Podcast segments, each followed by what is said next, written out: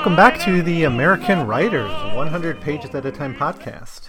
In each episode of this podcast, I look at a small slice of American writing using the Library of America as my source material.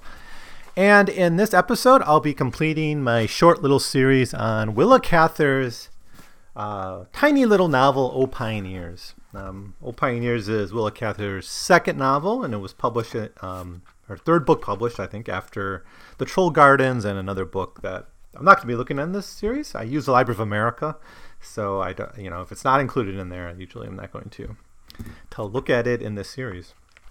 Um, but so, O Pioneers is usually considered to be the first of a informal trilogy called the Great Plains trilogy, which also includes the uh, the novels The Song of the Lark and and My Antonia Antonia. So it's a, it's a nice series of novels. Um, I'm actually still working on Song of the Lark, reading it, and I'll start recording my thoughts about that shortly. Um, but I really liked O Pioneers. It's just a nice short tale about a family, about um, it gets right to the point. It, has got a very clear thematic focus. Um, and it's just got this, also got these uh, wonderful sceneries, though, and the, the, the sense you get of being in the Nebraska frontier and the challenges they faced and the changes going on in society at the end of the 19th and early 20th century. It's all quite alive in this little novel. So I think it's worth reading. It, it doesn't take very long. It's, you know, with some of these longer works, you've got to kind of make a judgment whether it's worth investing your time in, into it. And you know, I think had this been like a 500 page novel, I might, I'm not sure I would recommend it as strongly, but it's, it's just, um, it's nice and tight. So I, I, I appreciate that about it.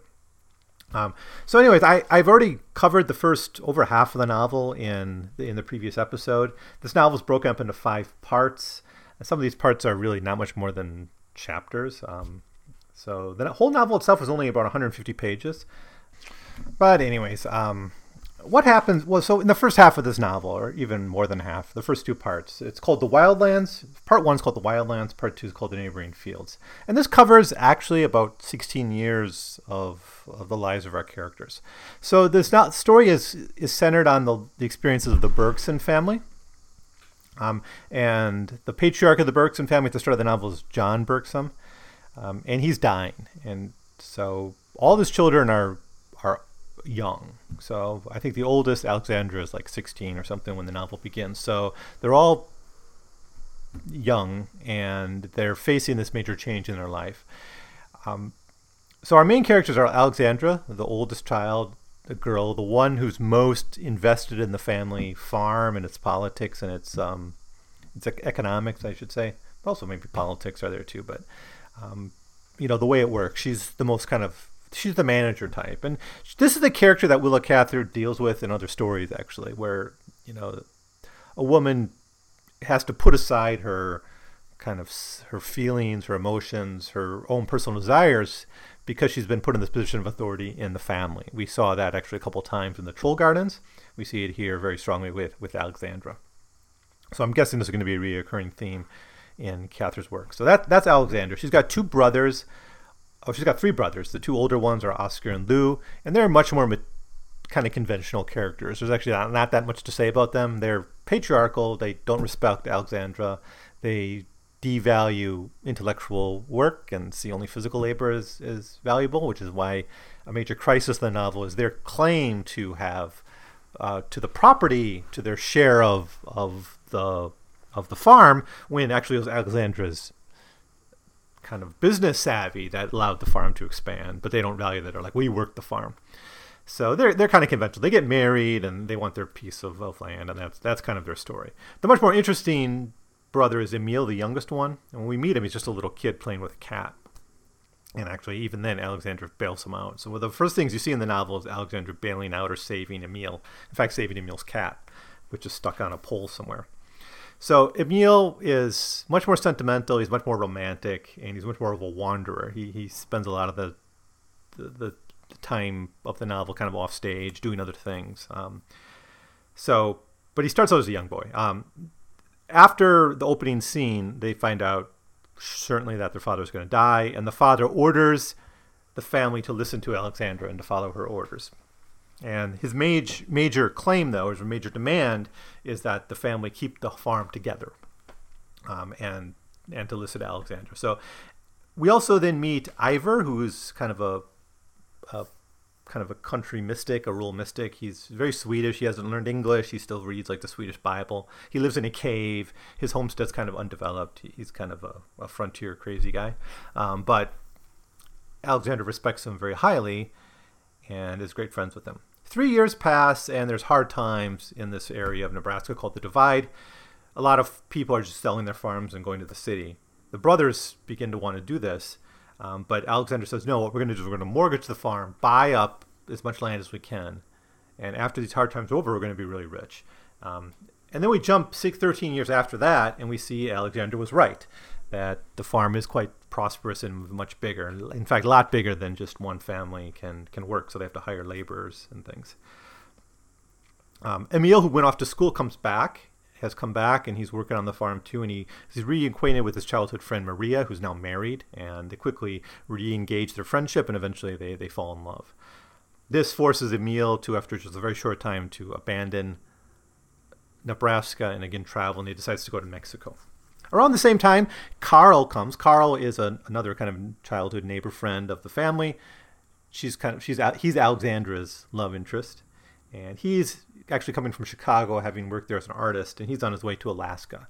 And he he very much didn't like his experience in Chicago. He he felt that life like he was valued more in smaller places, which is why he wanted to go back to Nebraska and eventually go on to Alaska. But there's a romance there that's really not possible at this point because Carl is moving on to Alaska and Alexandra has the farm to deal with. The major crisis in this um, part of the story, though, is the brothers beginning, who have married now, the older brothers, want kind of an equal share of the farm as it is. And Alexandra's willing to give them their share of the original homestead, but not the land she's acquired uh, since then, which she sees as part of the permanent homestead and shouldn't be broken up. So that's the main land conflict. Um, but the other main conflict in the story then is is Alexandra's being forced to deny her own love, and then Emil being forced to deny his love for for Marie, and then we see characters, male characters, flee Nebraska to get away from women that that they want to have a, a more permanent relationship with. Um, so, kind of people going, leaving, and coming back is, is a bit of a theme of this novel, and it's actually something that's fairly common in American literature. I've seen it a lot, where especially with like the Harlem Renaissance works, where you have characters always leaving their home, but something tying them back in some way, whether it's race or family or or whatever. Uh, but even with even with the novels I'm passing, we looked at like with the diary, autobiography of an ex-colored man, or Plum Bun. There's this idea that like you can venture out and by passing you're kind of venturing out, turning your back on your family, but there might be things that pull you back in and force you to reface your the identity that was given on you by birth. Um, here, this novel, of course, doesn't deal with race at all. It's it's really more about the the heart is what pull, pulls people back to, to Nebraska, or in some cases pulls them away. Uh, you get the sense that Alexandra could be very successful away from Nebraska, but she's committed fully to her father's legacy and her father's farm. Um, and that's kind of where things sit after part two. Part two of the novel is called uh, Neighboring Fields. And we're actually almost done with the novel at this point. There's only about 60 pages left and in the final three parts, and that's what I'm going to uh, go into now. It won't take very long. So this probably won't be a very long episode. Um, but anyways, I'll pick up with part three called Winter Memories. Okay, this is a really short section. In fact, when I said that some of these sections are really not much more than little chapters, this is one part that made me think that it's only about 10 pages. Um, and it's basically about Alexandra now suffering a very, very lonely winter. Her favorite brother, Emil, has gone off, and Carl has gone off and so she's just kind of hanging out uh, and it's winter too right? So there's not really work to do. It's just something you kind of have to endure. Of course there's some maintenance on the farm or whatever but it's just, she's just kind of hunkered down for for the winter. And a couple of things do happen here though. Like marie gets these letters from emil from um, well, she gets them through Alexandra. So Emil sends letters to Alexandra, and then Alexandra passes them on to Marie. So Marie and Alexandra talk, and I think this is important because Alexandra realizes this growing love affair between Marie and Emil, and she could have done something about it. And had she been more proactive, she, you know, the tragedy of the novel may not have happened in quite the way it it unfolded. And this, I think, really contrasts to the go get or take charge attitude of Alexandra earlier in the book. And I don't know if it's because she convinces herself she's, you know, got her own problems or the farm's more important. She doesn't really take on the consequences of, of the love growing between Emil and Marie. Um, Alexandra does, though, realize the dangers of, of this relationship. She's aware of it. It's not like she's oblivious to it. She just doesn't really act on it, I guess. Um, she recalls a lot about the good old days while she's uh, this this particular winter, thinking. You know, probably as a lot of us do uh, in wintertime, we think about happier times, especially if it's a lonely winter. So, to quote, there were certain days in her life, outwardly uneventful, which Alexandra remembered as happy. Days when she was close to the flat, fallow world about her, and felt, as it were, in her own body, in joyous germination in the soil. These were days, too, when she and Emil had spent together, upon which she loved to look back. There had been such a day when they were down by the river on a dry year, looking over the land. They had made an early start one morning and had driven a long way before noon. When Emil saw that he was hungry, said that he was hungry, they drew back from the road, gave Brigham his oats among the bushes, and climbed to the top of the grassy bluff to eat their lunch under the shade of the little elm trees. End quote. You know, these kind of large panoramic scenes, I think, are something Willa Cather does really well, and there's kind of something that's very memorable about this book, even if maybe you're not that interested in the characters or the story just the scenery you get, the image we get of Nebraska and the prairie is, is really striking, and you get it here. Um, but one thing that's important about this thematically is that Alexandra responds to Emil's need. You know, Emil said, you know, says he's hungry, and Alexandra does something about it, and that's kind of the relationship for much of the story until like the very last moment. Alexandra's not there for him, and of course, it's not her obligation to always watch out for Emil, but I think part of her, um, kind of her burden is to to care for Emil and to set him on the right path. And he didn't. She didn't do it properly. I guess is is perhaps where. I don't know. She doesn't really feel guilt at the end of the story either. After Emil dies, uh, we'll get to the death of Emil soon, but it's not a. It, she's her response was kind of weird, but you do get the feeling that like she she let him down, and that's foreshadowed in the story, right? Especially in this section where she's thinking, you know, Emil shouldn't be writing this way to Marie. She's married, and this could be trouble. Um, anyways, the other thing that happens in the chapter Winter Memories, or the section Winter Memories, is she dreams of not being in control. She dreams of someone caring for her.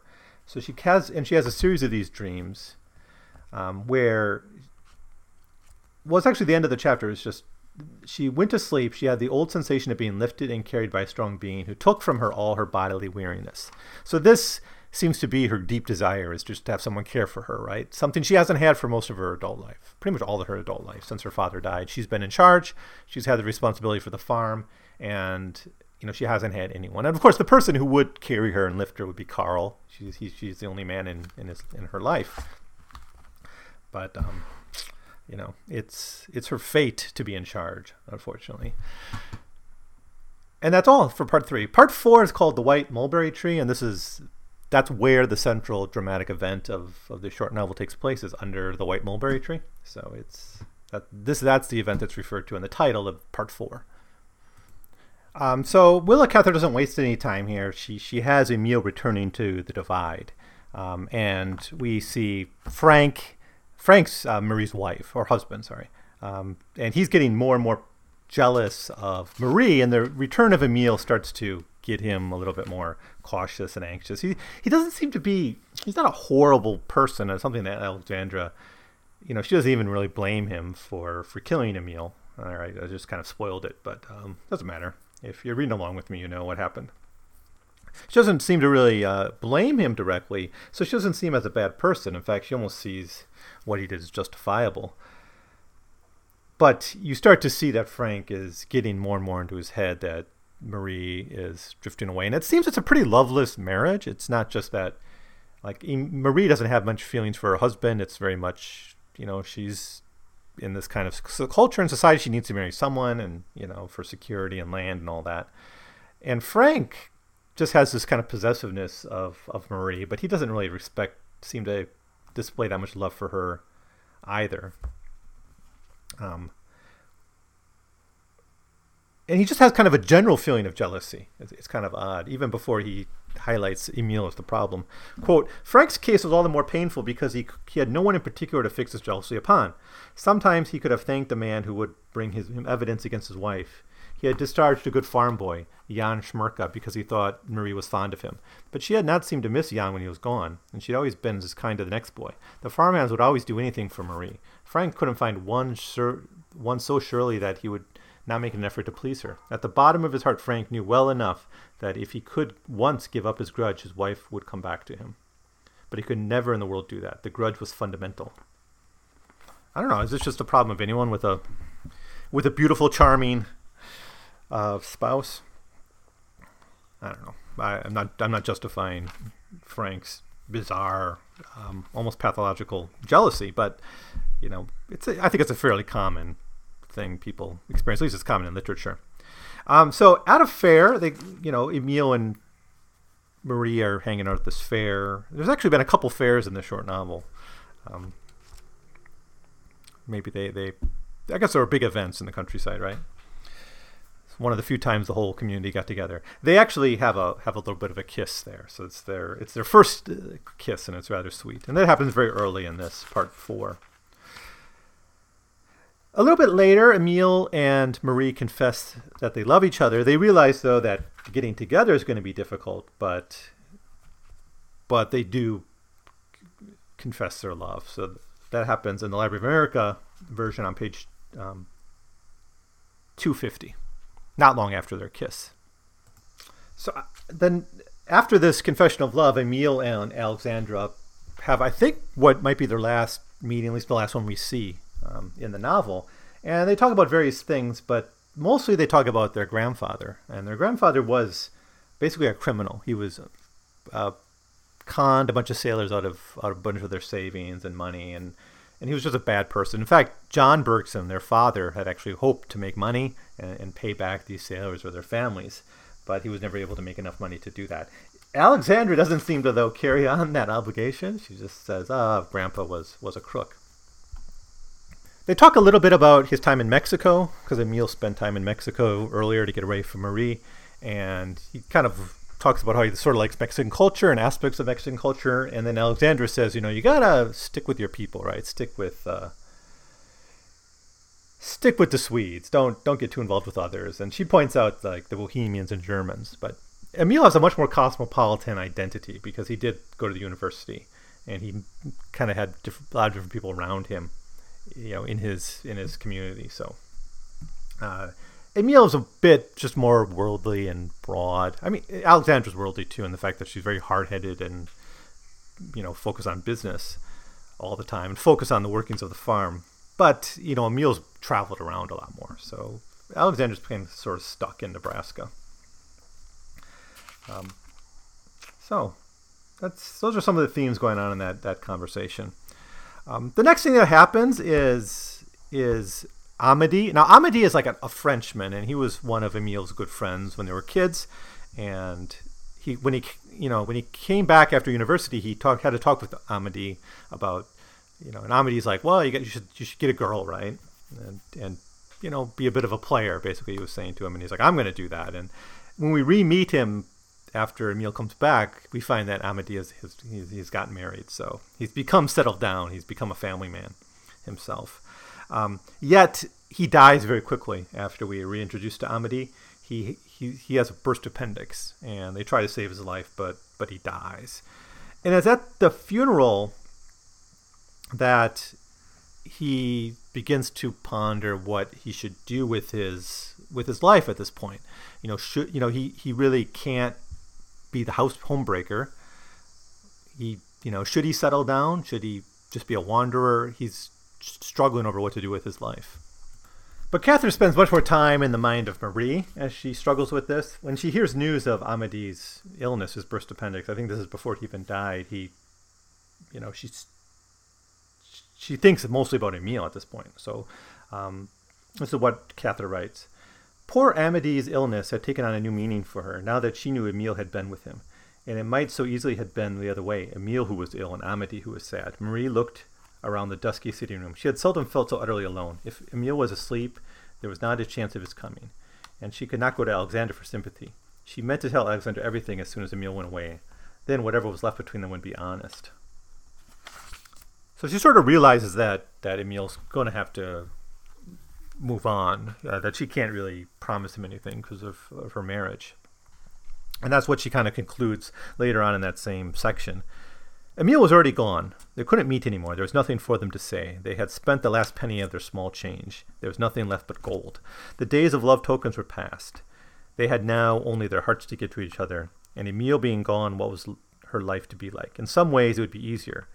She was not, at least, she would not at least live in perpetual fear. If Emil was, were once away and settled at work, she would not have the feeling that she was spoiling his life. With the memory he had left her, she could be as rash as she choose, chose. Nothing could be worse for it but herself, and that surely did not matter.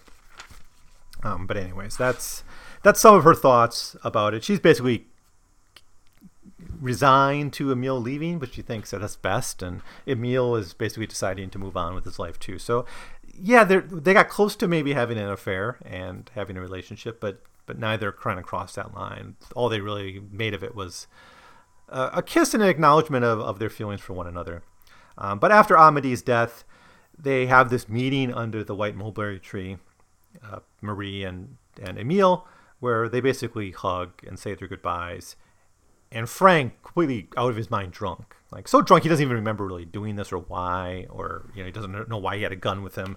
But he sees them and he shoots both of them. He shoots both Marie and Emil dead. Ivar, who's kind of been in the backdrop of this section. In fact, I think there was an incident where the neighbors were trying to get rid of Emil and kick him out, and and Alexandra has to kind of stand up for Emil. But Emil's there, and he sees the murder, and he's the witness with to the murder, and and that's basically what happens in the section called the White Mulberry Tree. It's just about Emil coming back, realizing and confessing his love for Marie, and then after his friend dies, he realizes he has to kind of move on with his life and start living his life, not just kind of be bound to this Nebraska homestead and he just makes the decision to leave. Marie, you know, agrees to kind of commit to Frank and not not take that path to being an adulteress. Um, yet, as they say their goodbyes, they're seen by the husband and, and shot. So that's the tragedy that, that makes the heart of the that's the heart of the novel. And the last section is just called Alexandra, and it's it's about Alexandra coming to her own. So if you want to kind of give meaning to the title of this section. It's it's for the first time that Alexandra has the has a chance to really be her own own person after always being just kind of one with the farm, right? So if it's you know, eh, you know, the the every the previous chapters all like had name or seasons, names of seasons or names of places. Uh, the only one that really had the name of a character is Alexandra, and but it, it's only at this moment of the story that she makes the decision for herself and not for the family or for the farm or her father's wishes or whatever. So, anyways, as we are reintroduced to Alexandra in part five, she's suffering immense grief over the death of of of Emil. She doesn't get much help from her brothers. She she really who are kind of out of the family. I think they they're kind of just dealing with their own farms at this point. But Alexandra is helped along by Ivar, um, just as she was helped very early in the story, she actually went to Ivar for advice on raising hogs after her father died. Ivar gave it to her, and then Ivar's there at the end, uh, helping her deal with her grief. And she decides at this moment to to help Frank and to kind of be, you know, she's again being the sacrificial person. She sees Frank as a person in crisis that needs her help, that needs support, even though like she kind of makes the decision that yeah, Marie and Emil are dead, not much to do about them, but Frank can still be helped. So she goes to see Frank, and you know she kind of decides to move on with what can be saved. And she actually justifies the murder almost. She comes pretty close to it, anyways. Quote, Frank was the only one, Alexandra told herself, for whom anything could be done. He had been less in the wrong than any of them, and he was paying the heaviest penalty. She often felt that she herself had been more to blame than poor Frank, from the time the Shabatas had first moved to the neighboring farm, she had admitted no opportunity of throwing Marie and Emil together. Because she knew Frank was surely about doing little things to help his wife, she was always sending Emil over to spade or plant or carpenter for Marie. She was glad to have Emil see as much as possible in the intelligent, city-bred girl like her neighbors. She noticed that it improved his manners. She knew that Emil was fond of Marie, but it never occurred to her that Emil's feelings might be somewhat different from her own. If Emil had been unmarried, oh yes, then she would have kept her eyes open. But the mere fact that she was Shabata's wife for Alexandra settled everything. So she starts to blame herself for this, and she decides to do what she can for Frank. There's not much she can do though, because Frank's in jail and probably going to be in jail for a lot of years. So she goes to Lincoln, where where Frank is, and she first sees Emil's old college. And at one point, she sees a young man who reminds her of Emil, and she's kind of like, uh, she has the the moment where she's like, "Oh, is that Emil?" And then turn the guy turns around to someone else, and then she's like embarrassed by that. So that's kind of that that scene you've seen a lot of times in in films or in stories. But she kind of, for this is her first kind of time away from the farm for a significant length of time, where she's kind of seeing the world and she's able to see it through Emil's eyes, maybe for the first time, because that's where Emil spent so much of his time. Um, eventually, she goes to see Frank and she goes to the jail, and Frank Frank is kind of in a bad place. He's actually absolutely guilt ridden over over what he did. He, he he confesses he really didn't know where his head was when he committed the murder. Now we don't really know what she does if she ends up like talking to lawyers or whatever, but she just promises Frank that she'll do what he can, she can for him. Um, which is not the first time she's done this. She's done this for for Ivar, for instance. Ivar came to her for essentially legal help, and she said, "I'll do what I can to help you." So again, Alexandra, to the last pages of the novel, is essentially being the servant of of others' needs. But it's in the la- very last pages of the novel that Alexandra um, learns that Carl's returning. And then she decides at that moment that she's going to get married to Carl and she's going to live her life for herself and that she's not going to just be a servant of, of others. So, pretty much the character growth for Alexandra all takes place in the last page, but it's in the aftermath of, I think, of Emil's death, where, you know, she's still going to be the helper and the leader that she's been accustomed to being via Frank and the farm, but she's decided to to commit herself to to her own future, and that she's going to do that by by marrying Carl. But the last few pages are quite uh, nice. It's Carl and Alexandra, you know, who have decided to get married, having this conversation where they, they she talks about like leaving the land and, and leaving the land to, if not her children, the children of Lou and Oscar, and how this land is going to stay in the family, and how even if she kind of leaves, she can't fully escape this. Quote, uh, Lou and Oscar can't see those things. Suppose I do will the land to my ch- to the their children. What difference will it make? The land belongs to the future, Carl. That's the way it seems to me. How many of the names on the county clerk's plat will there be in 50 years? I might as well try to will the sunset over there to my brother's children. We come and we go, but the land is always there. And the people who love it and understanding it are the people who own it. For a little while like the land is is something more eternal. And the very last imagery is actually her leaving the divide. They go into the house, leaving the divide behind them. And that's the, we get quote. They went into the house together, leaving the divide behind them under the evening star. Fortunate country that is one day to receive hearts like Alexandra's into its bosom, to give them out again into the yellow wheat, into the rustling corn, and the shining eyes of youth. So it's a symbolism of passing on the land to to the future generations. Um, so that's it. That's the story of of old pioneers. Um, yeah, I guess not too much more to say about this story, um, except that I, I like it and I, I, recommend it. Thematically, I think it's it's interesting the way we see the major conflict in the novel is over land and over the division of land and and the generational transfer of land, and that's the, the that's what happens at the beginning of the novel is John Bergson passing the land on to his daughter, and then at the end, Alexandra passing the land, at least in a thematic sense, to the next generation.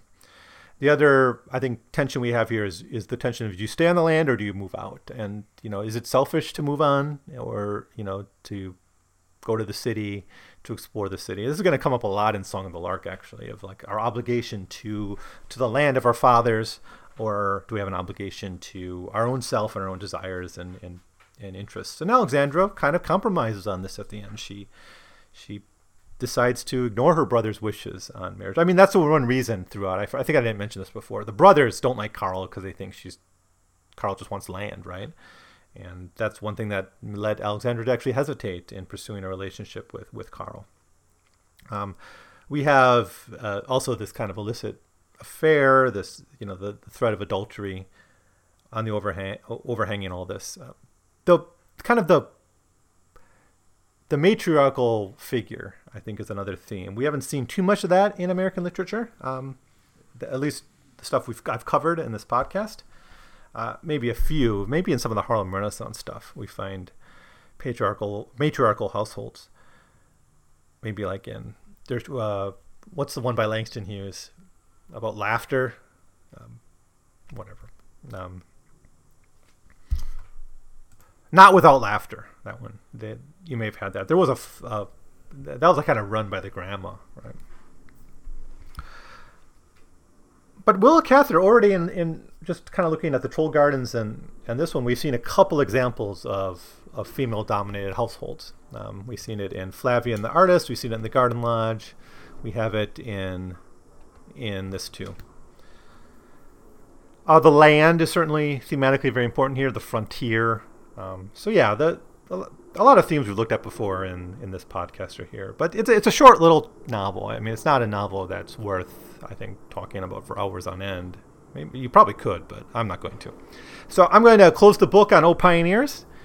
Um, I'm sure I missed a lot. I'm sure I misinterpreted a lot. I'm sure I I'm superficial on things that I should be focusing on. So please send me your comments about uh, what was your experience reading O Pioneers. Have you've seen the adaptation, uh, I think it was a made-for-TV Hallmark kind of movie. What's your feelings about that? Is it worth seeing? Um, I'd just love to hear your opinions. I probably won't go out and see it, but if if you have and you have some feelings about it, I'd love to hear that. So just leave a comment or you can send me an email at 100pagescast at gmail.com. Um, and that does it for the first volume of the Great Plains trilogy by Willa Cather. In the next episode, we'll begin what will be a four part series looking at the Song of the Lark. Um, I think it's, that's a much it's a bigger novel in a lot of ways, and it's I also think it's better. Um, I enjoyed it a lot more, but you know I'll give you I'll, I'll, I'll hold off more more comments to say about it until till I get to it. But um, that's that's what you have to look forward to. So if you're reading along with me, read the first couple sections of Song of the Lark, and I'll I'll give you my thoughts about it in the next episode. So uh, as always, thanks for listening, and I will see you next time.